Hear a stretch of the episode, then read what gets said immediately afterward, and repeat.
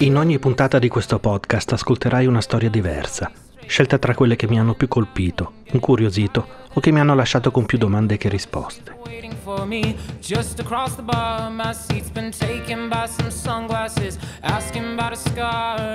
Alcune ti piaceranno, altre ti faranno incazzare, altre ancora ti coinvolgeranno al punto di farle tue e raccontarle a tua volta, perché è questa la sostanza di cui siamo fatti alla fine, di un po' di storie che capitano e di altre che sembrano belle da raccontare.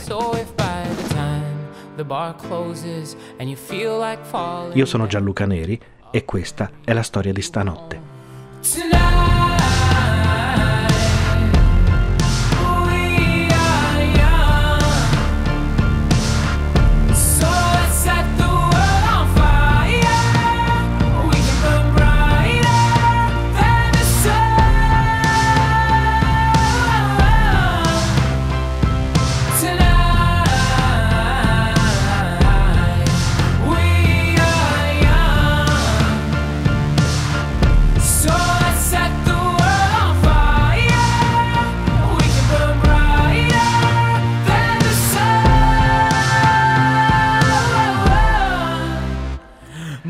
Sabato notte era una trasmissione che andava in onda più o meno nel 2007. La facevamo io, Matteo Bordone e Simone Tolomelli. Erano storie che ciascuno di noi aveva raccontato a un microfono e poi montato da solo, e gli altri ascoltavano in silenzio. È un po' come nel podcast che state ascoltando erano storie che ci avevano colpito. Il punto è che nessuno di noi ha perso la voglia di raccontare storie Ciascuno ha trovato o sta cercando un modo per continuare a farlo, nella stessa forma o anche in forme diverse. Questo è quello che ho trovato io, una nuova trasmissione, che inizia con i migliori di quei pezzi confezionati per sabato notte.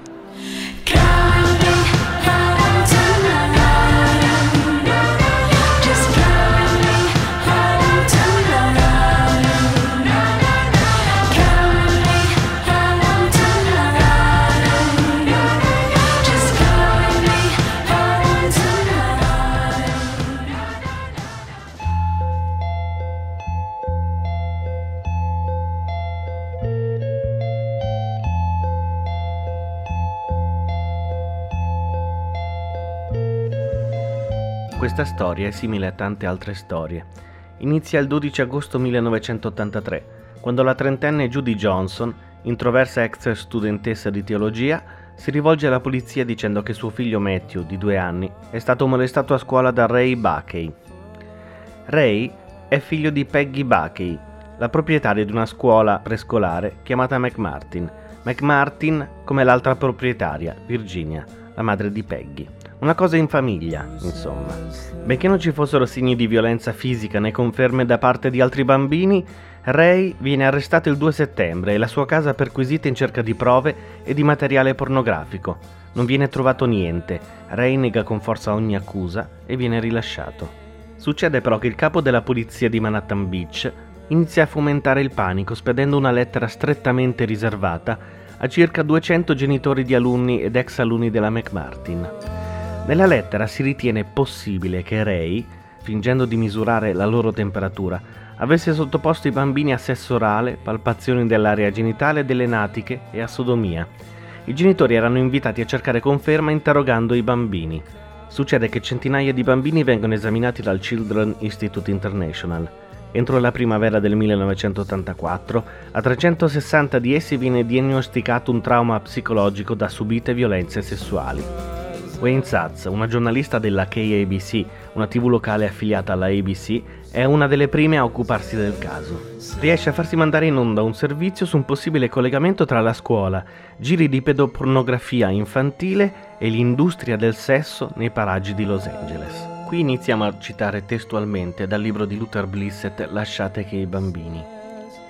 L'intera città, in primis i genitori delle presunte vittime, fu presa dall'isteria i bambini furono sottoposti a pressioni continue da parte dei genitori e dell'istituto e ricompensati se davano risposte giuste a domande sempre più subdole e capziose.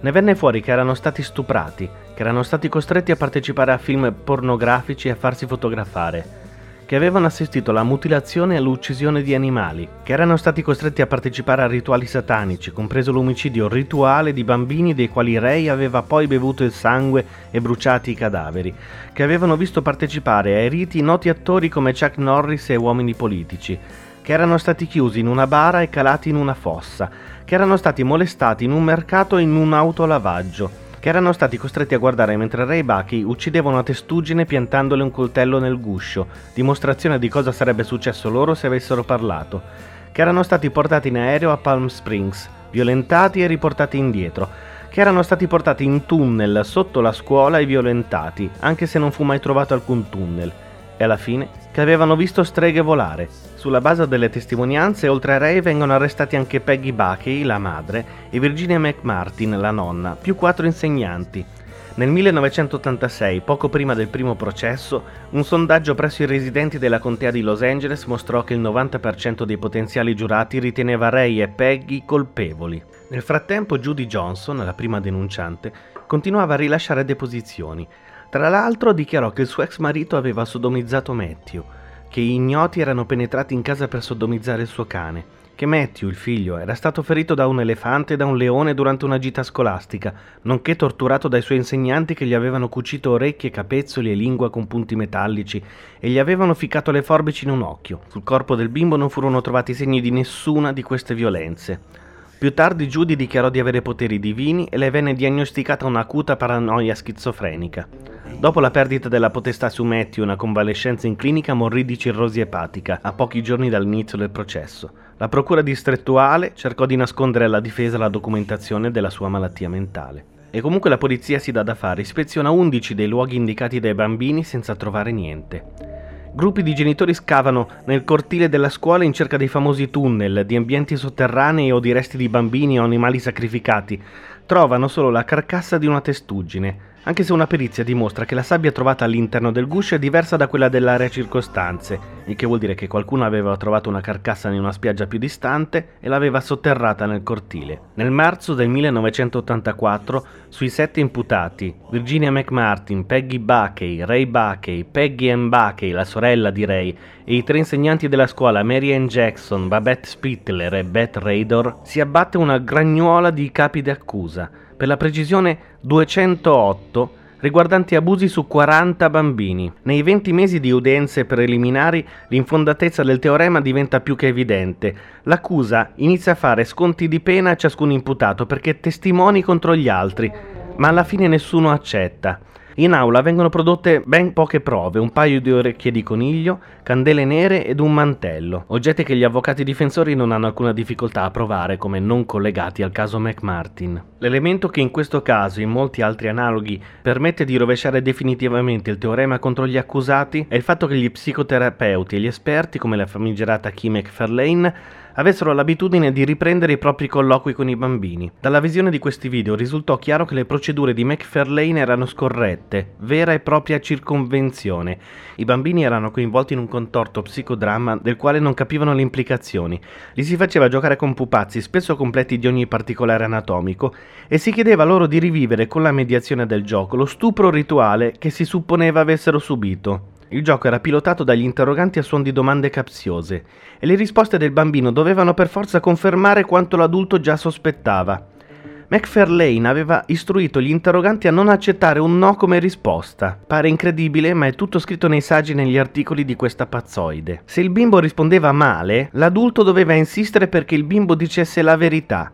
Immancabilmente il bambino finiva per rispondere in modo da compiacere chi lo interrogava. Citiamo un passo dagli atti. McFarlane rimprovera un bambino. Vuoi essere stupido o vuoi essere furbo e aiutarci? Forse sei scemo. Cercando di compiacerla, Kitty, il bambino risponde alla richiesta di descrivere l'eiaculazione di Ray Bucky e dice che era gialla, puzzava come pupù, sapeva di sbocco e di lumaca marcia. Pochi minuti dopo ha già dimenticato tutti questi particolari. Dall'inizio alla fine sono sempre gli adulti a parlare. In pagine e pagine di trascrizioni non c'è una sola rivelazione spontanea.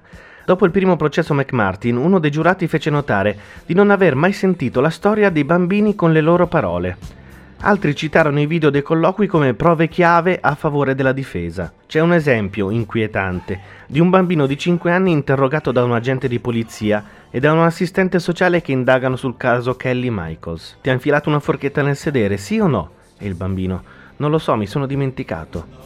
L'adulto, dai, se rispondi poi puoi andare via. E il bambino risponde ti odio. Non è vero. E il bambino sì che è vero. L'adulto lo so che mi vuoi bene. È tutto qui quello che ti ha fatto. Cosa ha fatto il tuo culetto? Cosa ha fatto il tuo culetto? Diccelo, poi puoi andare via. E il bambino mi sono dimenticato. L'adulto insiste. Dimmi cosa ti ha fatto Kelly nel culetto, poi puoi andare via. Se ce lo dici, ti lasciamo andare via. E il bambino no. L'adulto per piacere. E il bambino e eh, va bene, va bene, va bene. L'adulto lo incalza. Adesso dimmelo cosa ti ha infilato Kelly nel culetto? E il bambino risponde la forchetta. Una delle conseguenze di tutto questo scandalo è che oggi molti esperti di violenza sui minori non filmano né registrano più le proprie perizie sedute per evitare fraintendimenti. Nel gennaio del 1986 viene eletto un nuovo procuratore distrettuale, Ira Reiner, che fa cadere tutte le accuse contro 5 degli imputati. Restano solo 52 capi di imputazione contro Ray Bakey e 20 contro Peggy Bakey, più un'accusa comune di associazione a delinquere. Secondo un sondaggio telefonico il 96% dei residenti della contea aveva sentito parlare del caso e malgrado tutto quello che stava succedendo in tribunale dove il caso veniva smontato mattone per mattone, il 97% di quanti si erano fatti un'opinione riteneva che Ray Bucky fosse colpevole.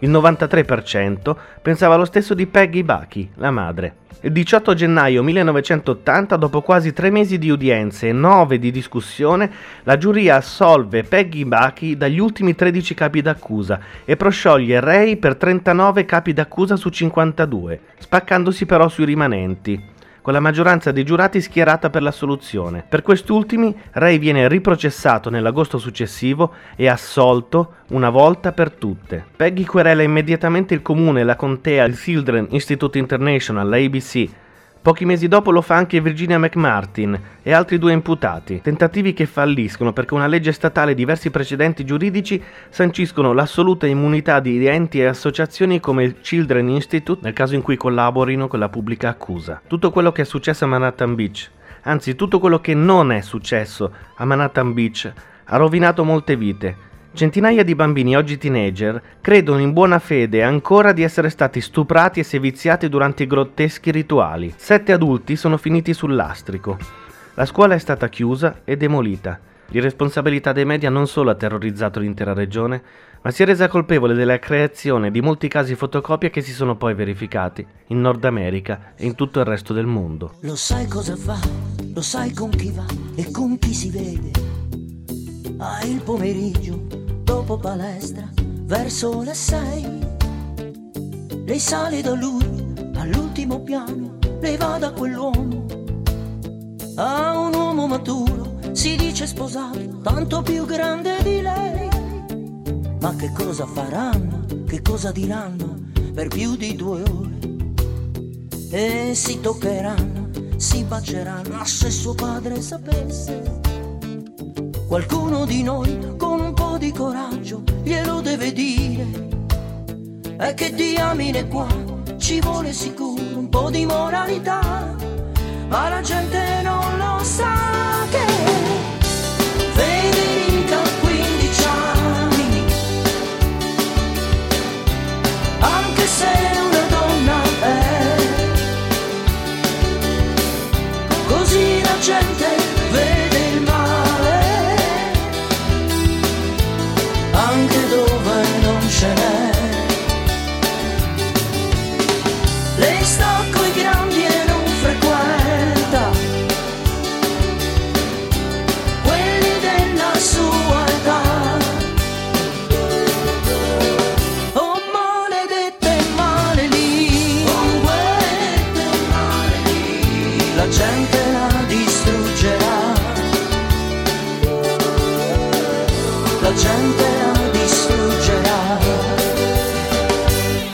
che sì, si dice che no. Eh, eh, ma vedrai, vedrai, vedrai, qualcosa ci sarà.